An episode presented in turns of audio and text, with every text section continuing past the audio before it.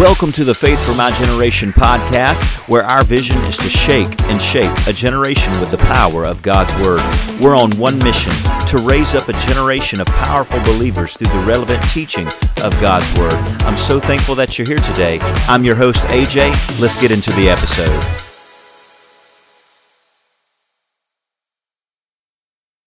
Today, we're going to be carrying on with this series Pride Goes Before Destruction.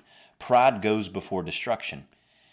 And today we're going to look at Goliath and why Goliath fell, why he was destroyed. Well, newsflash, you probably can guess why he was destroyed. It's the same reason why every single biblical example that we're looking at in this series, why they fell, why they were destroyed. Uh, the first episode of this series, Pride Goes Before Destruction, we answered the question, What is pride? This would be a good definition for you to type in the comment section. What is pride?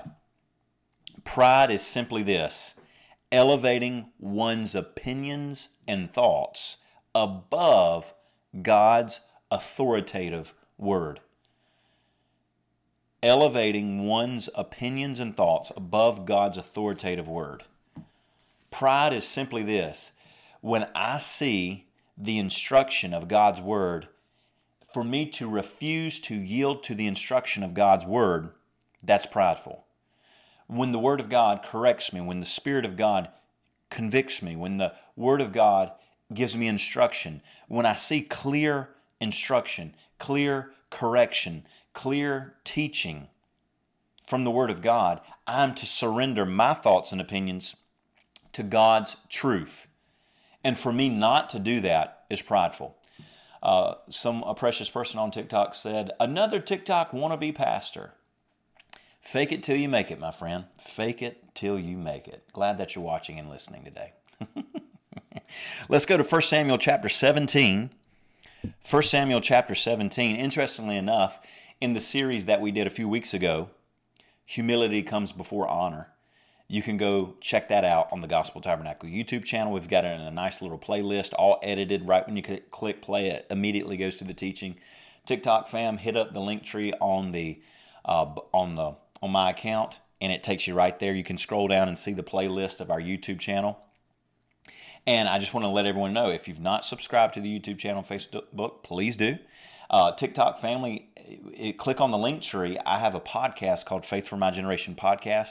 If you enjoy these streams, you'll love the podcast. There's over 160 episodes on that podcast. Anywhere podcasts are available Apple, Stitcher, Spotify, which Stitcher's now bought out by Pandora. They just sent an email yesterday. You can listen to the Faith for My Generation podcast. Go check it out. Make sure you follow it. I'd appreciate it. So, we discussed humility humility comes before honor. And in this series, Pride Goes Before Destruction, we're looking today at Goliath and why he fell, why he was destroyed. 1 Samuel chapter 17, starting at verse 1. And as I was mentioning, got sidetracked with the little promo there.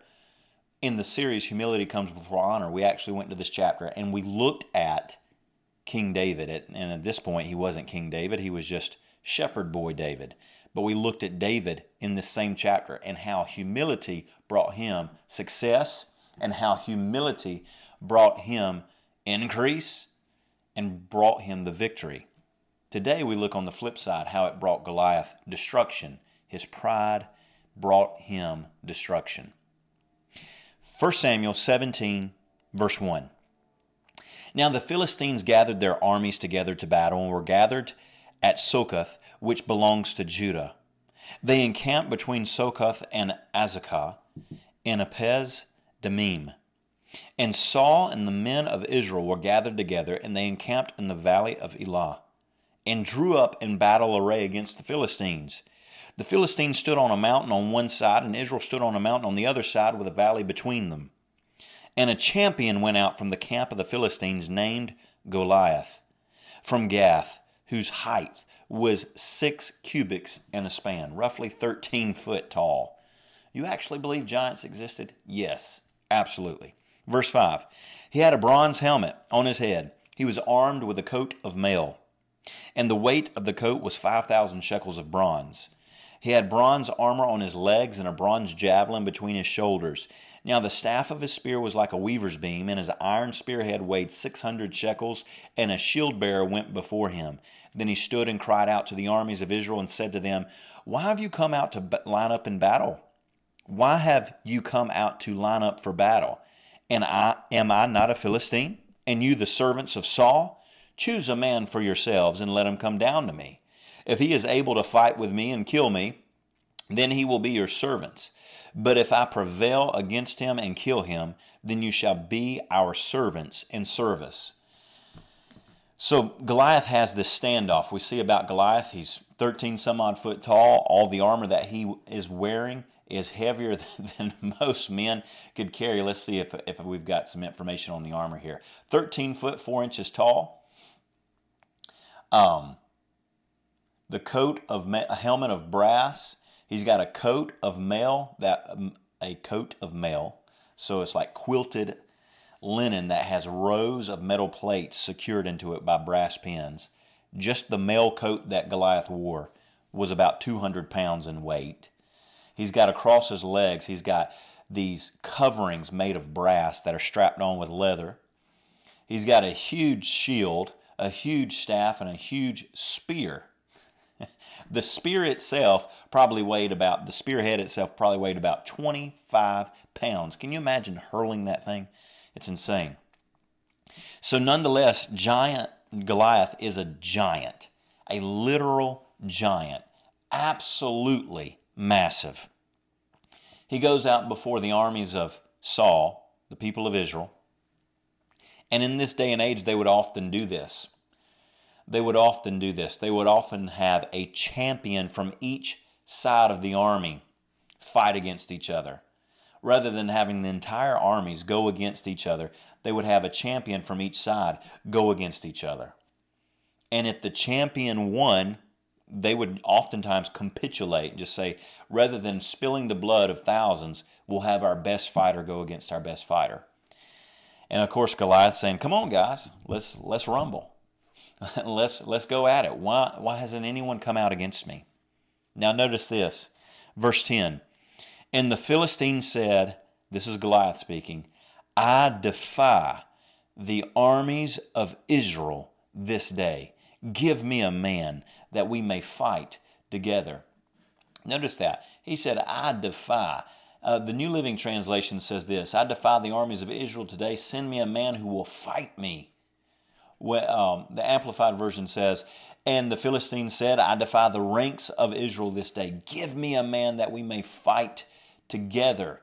Very simply put, he's like, Look, I dare you. I double dog dare you. and you know, throwing out your mama jokes and everything. I double dog dare you, come and fight me. But they wouldn't do it, of course. In fact, verse 11 tells us this When Saul and all Israel heard these words of the Philistines, they were dismayed and greatly afraid. Why were the armies of the living God afraid?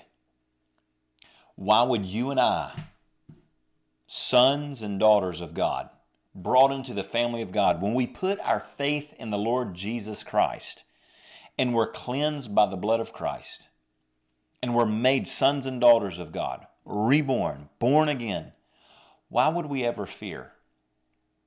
The only reason we would ever fear is because we put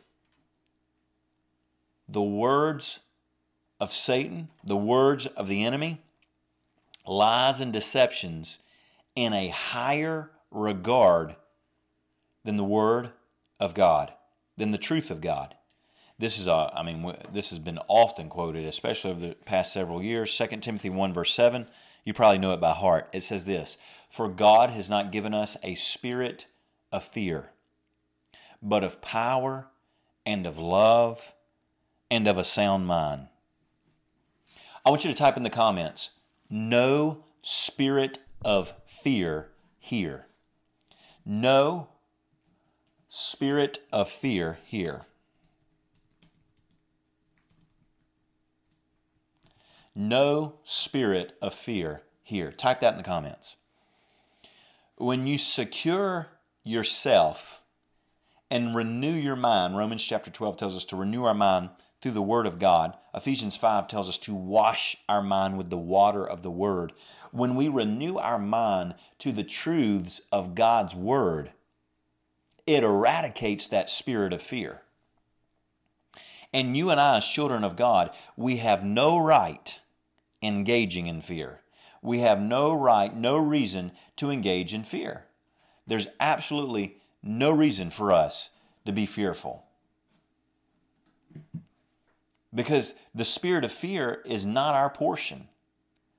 The spirit of fear is not our portion. I'm checking on one thing here. In fact, you could type that in the comments. Type that in the comments. The spirit of fear is not my portion. The spirit of fear is not my portion. What do I mean by that? My portion. You know, the Bible talks about having a portion. What is the portion that God has given us? The portion that God has given us is a portion of blessing.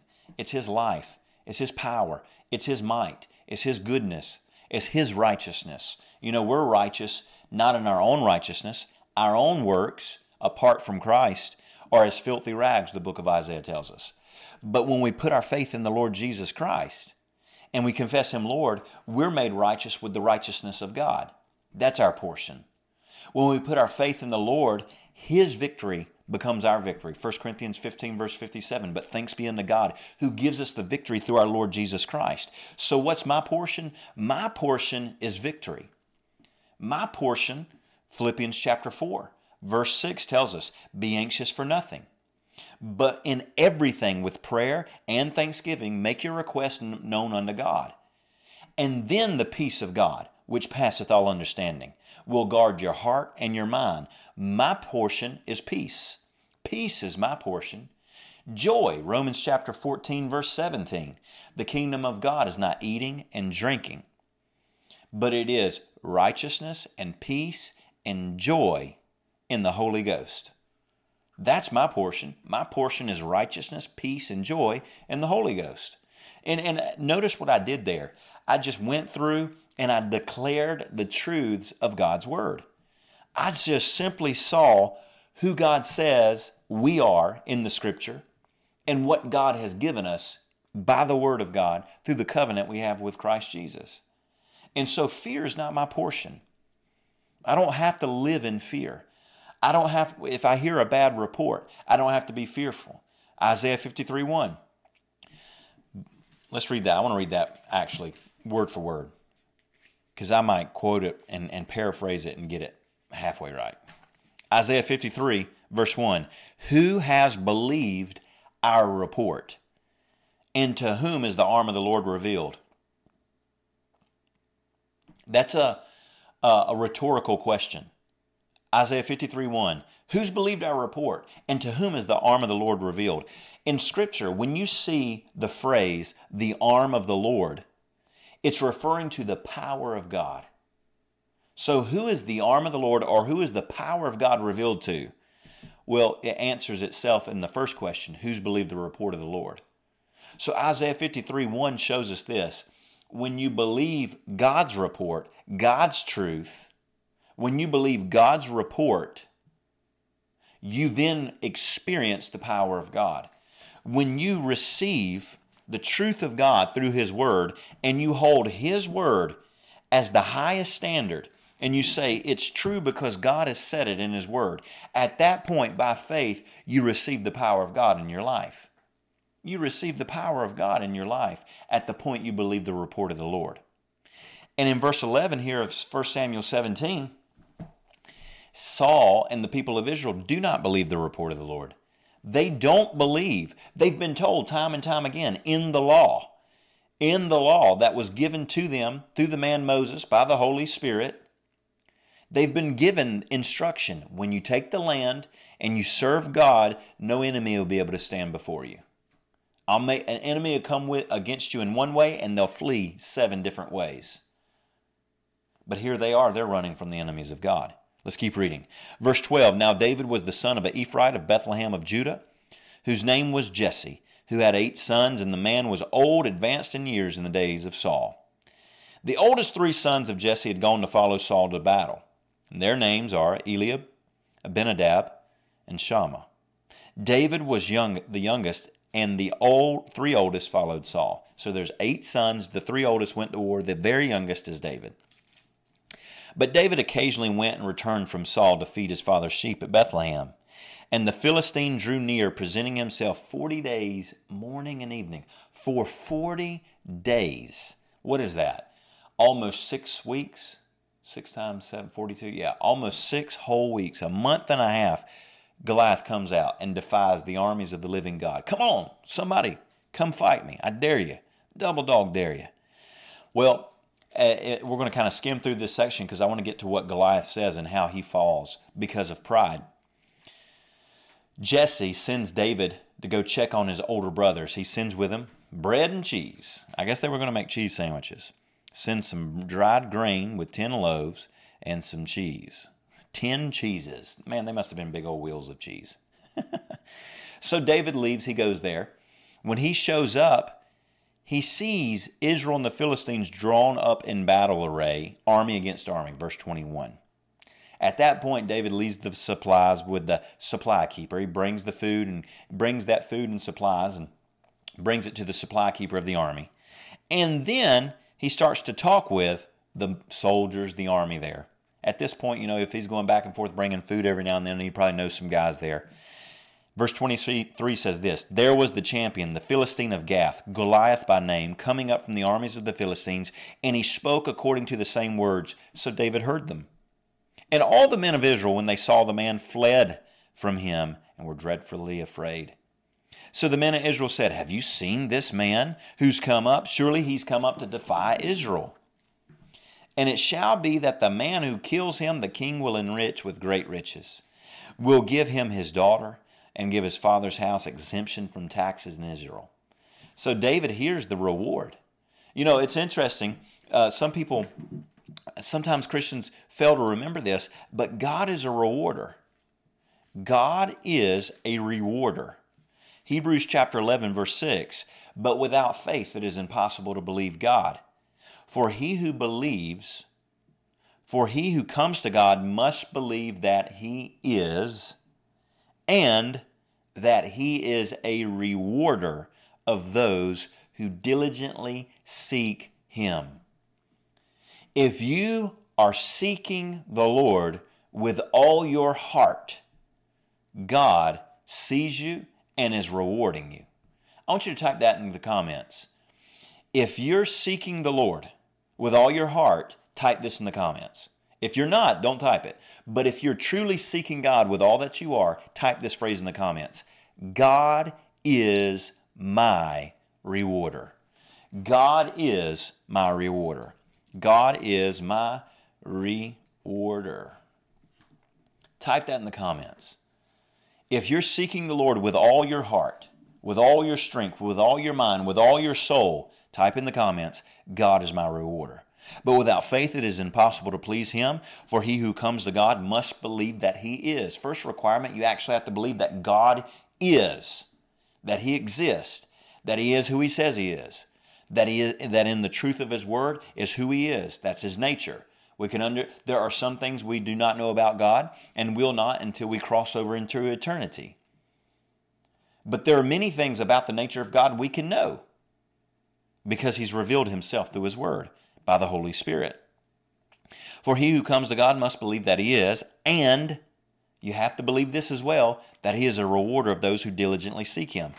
When David finds out the reward for killing Goliath, he actually asks them again. And this is when his brothers get upset. And they, they look at him and say, What did you what did you do? Did you come down here? Verse 28 Now Eliab, his oldest brother, heard when he spoke to the men, and Eliab's anger was aroused against David, and he said, Why did you come down here? And whom have you left those few sheep in the wilderness? Jesse has eight sons. So if he's married, if his wife's still alive with eight sons, that's at least 10 folks. He probably has some hired hands and servants. I would imagine, in order in, in that day and age, just you would have a garden, you would have livestock just to live and exist because, you know, you don't run to Aldi, you don't run to the grocery store. But if he is a sheep herder, Jesse probably has a couple thousand sheep. We don't know for certain, but just to maintain the lifestyle in that day and age that you would, what would require to live and eat and just be normal with food and produce and, and livestock, you're going to have a couple dozen. But if he's got sons that herd sheep, there's probably thousands. So what is Eliab doing? Eliab's upset. Why'd you leave those little, why'd you leave those few sheep here to come down here? And notice this. And with, I know your pride. So he's calling Dave, David prideful. I know your pride and insolence of your heart, for you've come down to see the battle. Eliab, what battle? What battle? There is no battle going on. Eliab's like, You just came down here to watch the battle. There's no battle. For 40 days, Goliath has been mocking, cursing, and defying the armies of Israel. And there's not been one sword swung, not one spear thrown, not one sling loosed, not one arrow shot. There is no battle. David ignores them. Verse 29, he doesn't ignore them actually. He says, What, what, have, I, what have I done now? Is there not a cause? In other words, is there not a reason for me to inquire what will happen if we take out this giant? And so they tell David again, Look, whoever kills this giant named Goliath, Saul has promised he'll make you very rich, you can marry his daughter, and you'll be exempt from taxes. I've said it before, I'll say it again. If I was given that opportunity today, I would tell Saul, keep the riches. I already have a wife, keep your daughter. I'll take not having to pay taxes for the rest of my life. Let me kill. If can anyone find a giant today that I could kill just so I don't have to pay taxes for life? That would be enough for me. and the people say, Amen. Verse 31. Now, when the words which David spoke, when they were heard, they reported them to Saul. So David is talking about taking out Goliath. Saul hears the words. It's reported to him. Then David goes before Saul. David goes before Saul. Hey, Teresa, glad to have you on. And what does David say to Saul? Because Saul says, wait a minute. Verse 33 You're not able to go up against this Philistine to fight with him. You're just a young man. You're a youth and he is a man of war from his youth. In other words, David, you're young and inexperienced. Goliath has been fighting from since the age you are now. He's got a lifetime of warfare. Notice what David says. Verse 34, but David said to Saul, Your servant used to keep his father's sheep, and when a man when a lion or a bear came and took a lamb out of the flock, I went out after it and struck it, and delivered the lamb from its mouth, and then it arose against me, and I caught it by its beard, struck, and killed it. Your servant has killed both lion and bear. This uncircumcised Philistine will be like one of them, seeing he has defied the armies of the living God. Moreover, David said, The Lord who delivered me from the paw of the lion and from the paw of the bear, he will deliver me from the hand of the Philistine. And Saul said to David, Go, and the Lord be with you. David simply says, Look, I put all my trust, I put all my faith in Almighty God. Just as God caused me to overcome the lion and the bear, it's just a natural step of progression. The Lord protected me from the lion, He protected me from the bear. Now He'll protect me from this uncircumcised Philistine. It makes no difference. See, there's a law of progression in the kingdom of God. Mark chapter 4, verse 30. or verse 26. And he said, The kingdom of God is as if a man should scatter seed on the ground. Or excuse me, it is verse 30. Then Jesus said, To what shall we liken the kingdom of God? Or with what parable shall we picture it? It is like a mustard seed which is smaller than all the seeds on the earth. Verse 32 But when it is sown, it grows up and it becomes greater than all the herbs, shoots out large branches, so that the birds of the air may nest under its shade. The kingdom of God is like a mustard seed. Mustard seed is extremely small. But when it grows up into full maturity, it's larger than all the other herb plants to the point where it's almost like a small tree. Verse 28 of that same chapter, Jesus says this The earth yields crops by itself. First, the blade. So if you've ever planted a seed, you see a little green shoot. We got a backyard garden, it's in full fruition right now. We've got sunflowers and flowers bloomed. We've got tomatoes ripening, onions about to be ready to pull, potatoes about to be ready to be pulled, basil, like a little bush of two bushes of basil. We've got pepper plants growing. We have a lot of stuff in our backyard garden. All those vegetable plants, all those flowers began with a seed. With a seed.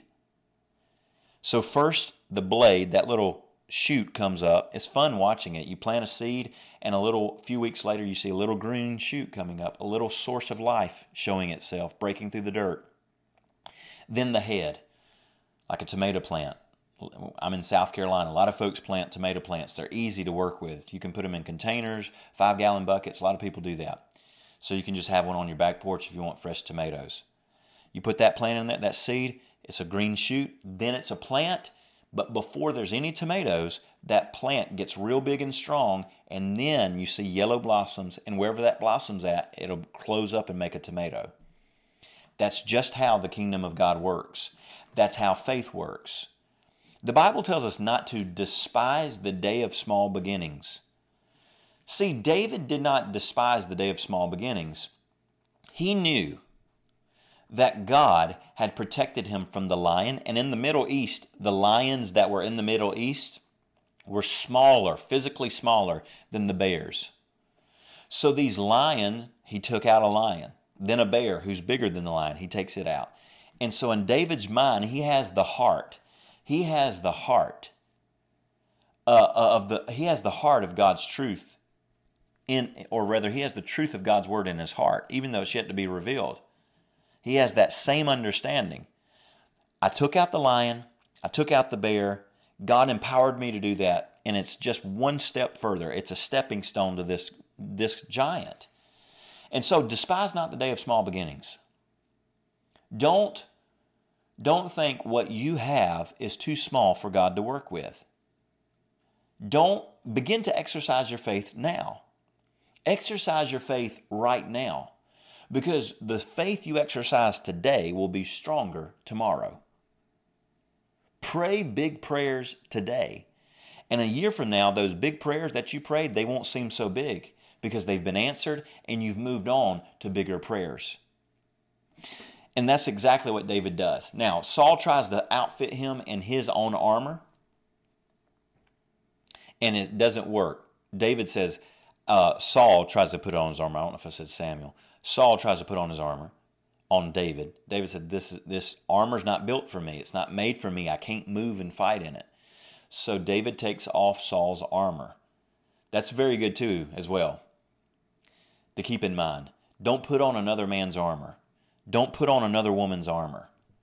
Do your own praying. Do your own studying. Read the Word of God. Get the Word of God in your heart. Don't just rely on someone else's faith. Don't rely on someone else's prayers. Don't rely on someone else's standing before the Lord. You get right with God. You get strong in the Lord. You study out His Word. You hide His Word in your heart. You pray. You spend time in prayer. You spend time in worship. You soul win. You witness. You be found among the faithful at your church. You build up your relationship with God. Don't try to wear another man's armor. Don't try to wear another woman's armor because it won't work. You can't fight. You got to be able to fight. And that happens when you wear the armor that God's given you. So David uses his sling that he's used to. All right, now here we get down to the nitty gritty of it. Verse 41 So the Philistine came and began drawing near to David, and the man who bore the shield went before Goliath. Goliath, his shield is so big that a man carries it for him so that Goliath can use a sword and a spear at the same time. He's like a moving, marching, going forward tank of war. Verse 42 When the Philistine looked about and saw David, he disdained him, he belittled him, for he was only a youth, a young man, ruddy and good looking. So the Philistine said to David, Am I a dog that you come to me with sticks? And the Philistine cursed David by his gods. Goliath curses David with curses from the Philistine gods. Verse 44 The Philistine said to David, Come to me, and I'll give your flesh to the birds of the air and the beasts of the field. There we see it. There's, there is Goliath's pride. Goliath's pride is in full example. David, you're just a little kid. Are you you're not worth my time. I can't believe this. Here I am, the warrior and hero and champion of Philistia. And you're coming out, you're the best Israel's got, some young kid. and You don't even have armor on, no sword, just a sling? Give me a break. I'm worth more than this. I'm better than this. That's what Goliath's saying, right? So what does David say? The man, the humble warrior. Then David said to Philistine, to the Philistine, "You come to me with a sword and a spear and a javelin. You're using natural weapons. But I come to you in the name of the Lord of hosts, the God of the armies of Israel, whom you've defied. This day the Lord will deliver you into my hand, and I will strike you and take your head from you. And this day I will give the carcasses of the camp of the Philistines to the birds of the air and the wild beasts of the earth, that all the earth may know that there is a God in Israel. Notice, it's, it's very strong. What David is saying is extremely strong, but it's filled with humility. Goliath is exalting himself. I'll whip any of you. I'm the champion of Philistia. Come on, send somebody out. This is the best you got. I can take him out, no problem. Goliath's trust and faith is in himself. David's faith and trust is in God. And humility, as we defined it, humility is absolute surrender to God's will. And David is saying, just like God helped me take out the lion and the bear, Goliath, I'm going to take you out. You've been mocking and defying and cursing the armies of the living God. And today, everyone's going to find out that Jehovah, He is the one true God. Verse 47 Then all this assembly, or excuse me, yeah, verse 47 Then all this assembly shall know that the Lord does not, ha- does not save with sword and spear, for the battle is the Lord's, and he will give it into our hands. Type that in the comments. The battle is the Lord's. The battle is the Lord's. The battle is the Lord's. The battle is the Lord's. That's humility, the exact opposite of pride. Pride is finding strength in yourself. Pride is finding strength in your ability. It's not that we don't have ability. We have ability. But the abilities and skills and talents and gifts that you and I have are God given. And the battle is the Lord's. He may use what he's he will use what he's given us. He will use our talents and our abilities. God, when He works on the earth, He moves through human vessels. God works through people. God works through His church. And His church is simply people. So He's going to use your talents and abilities and giftings. He's going to supernaturally empower you, but He does it through a human vessel. But that doesn't take away the fact that the battle is the Lord's. He uses you and me to bring about the victory, but the battle and the victory is sure. Verse 48 And so it was when the Philistine arose and came near and drew near to meet David, that David hurried and ran toward the army to meet the Philistine. Then David put his hand in his bag and took out a stone. He slung it and struck the Philistine in his forehead, so that the stone sank into his forehead, and he fell on his face to the earth. Never noticed that, but he fell forward, not backwards in the cartoons, you know, the comic books and illustrated Bibles and all that, you see Goliath, David throw that stone, it hits Goliath, and he falls back. But the scripture says he he got hit and fell forward. fell forward. Verse 50 So David prevailed over the Philistine with a sling and a stone, and struck the Philistine and killed him. But there was no sword in the hand of David. Notice it. David told him, David told Goliath, I'm going to destroy all you guys. I and he says in verse 46, Goliath, I'm going to cut your head off. David said, I'm going to cut your head off to Goliath. and he has no sword. David says, I'm going to take your head off, Goliath. And David didn't bring a sword. Why was David so confident that he could take off Goliath's head? Because Goliath had a sword. And when David got done, Goliath wouldn't need the sword. But there was no sword in the hand of David. Therefore, David ran and stood over the Philistine, took Goliath's sword, drew it out of its sheath, and killed him and cut off his head with it. Goliath didn't even have time to unsheath his sword. David takes out Goliath before he even has time to pull out the sword out of its sheath. And when the Philistines saw that their champion was dead, they fled. Now the men of Israel and Judah arose and shouted and pursued the Philistines as far as the entrance of the valley to the gates of Ekron. The wounded of the Philistines fell among the road to Shaaraim, even as far as Gath and Ekron. Then the children of Israel returned from the chasing the Philistines, and they plundered their tents. David took the head of the Philistine and brought it to Jerusalem, but he put the armor in his tent. Verse 57 Then as David returned from the slaughter of the Philistine, Abner took him and brought him before Saul with the head of the Philistine in his head hand. Goliath's great fall was all because of pride. All because of pride.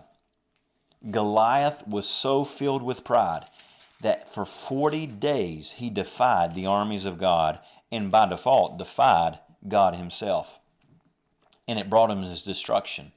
As we've read every time we've streamed during this series, Proverbs 16 18. Pride goes before destruction, and a haughty spirit before a fall. Literally, Goliath fell face forward because of his pride. Proverbs 18:12 Before destruction the heart of a man is haughty, but before honor is humility. David humbled himself under the hand of God and said, I can take out this giant who's mocking my God. Goliath says, I'll take anybody out that wants to come. Pride destroyed Goliath, humility exalted David. James 4, verse 6, but he gives more grace. Therefore, he says, God resists the proud, but gives grace to the humble. You want more grace? You want more spiritual empowerment? You want the Holy Spirit to empower you to live a life that honors Jesus? More, humble yourself. Humble yourself under his mighty hand, and he will exalt you in due time. 1 Peter 5 5. Likewise, you younger people, submit yourselves to your elders. Yes, all of you be submissive to one another, and be clothed with humility. For God resists the proud, but gives grace to the humble. Therefore, humble yourselves under the mighty hand of God, that he may exalt you in due time. I was reading this in my Bible reading yesterday, and I would encourage you every single day you need to open up your Bible and read it. You know, a good rule of thumb is three chapters a day. It takes about 10, 15 minutes.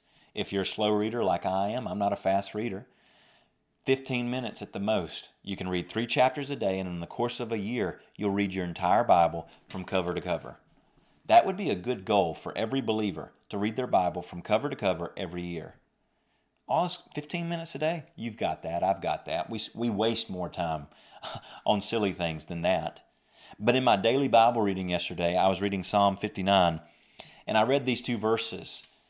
And today, when I was preparing this outline for Goliath, it made I, I remembered what I read yesterday. Psalms 59, verse 12 says this For the sin of their mouth and the words of their lips, let them even be taken in their pride.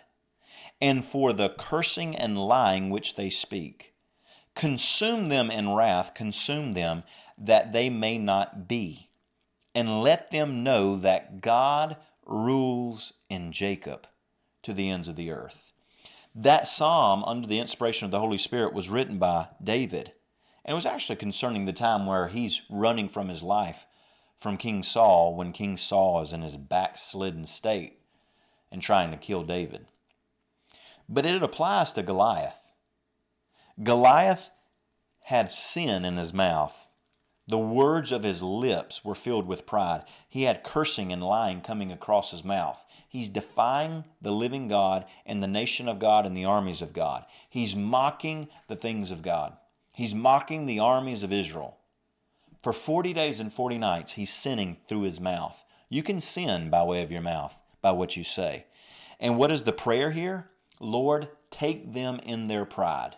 If they're not going to repent, they're going to continue to mock and to lie and to sin with their mouth. Consume them in wrath, so that everyone knows that God rules in Jacob to the ends of the earth. Look, it's very simple. Part of humbling ourselves under the mighty hand of God is to say what God says, to speak God's truth, even if it takes us renewing our mind because there's things in the Word of God. If you say it out loud, you're going to say, Ooh, can I say that? Am I allowed to say that? For instance, I am, you are the righteousness of God in Christ Jesus. When you believe on the Lord Jesus Christ and confess Him Lord, you become, you, you're made the righteousness of God and you're made right with God. That's what righteousness means to be made right with God.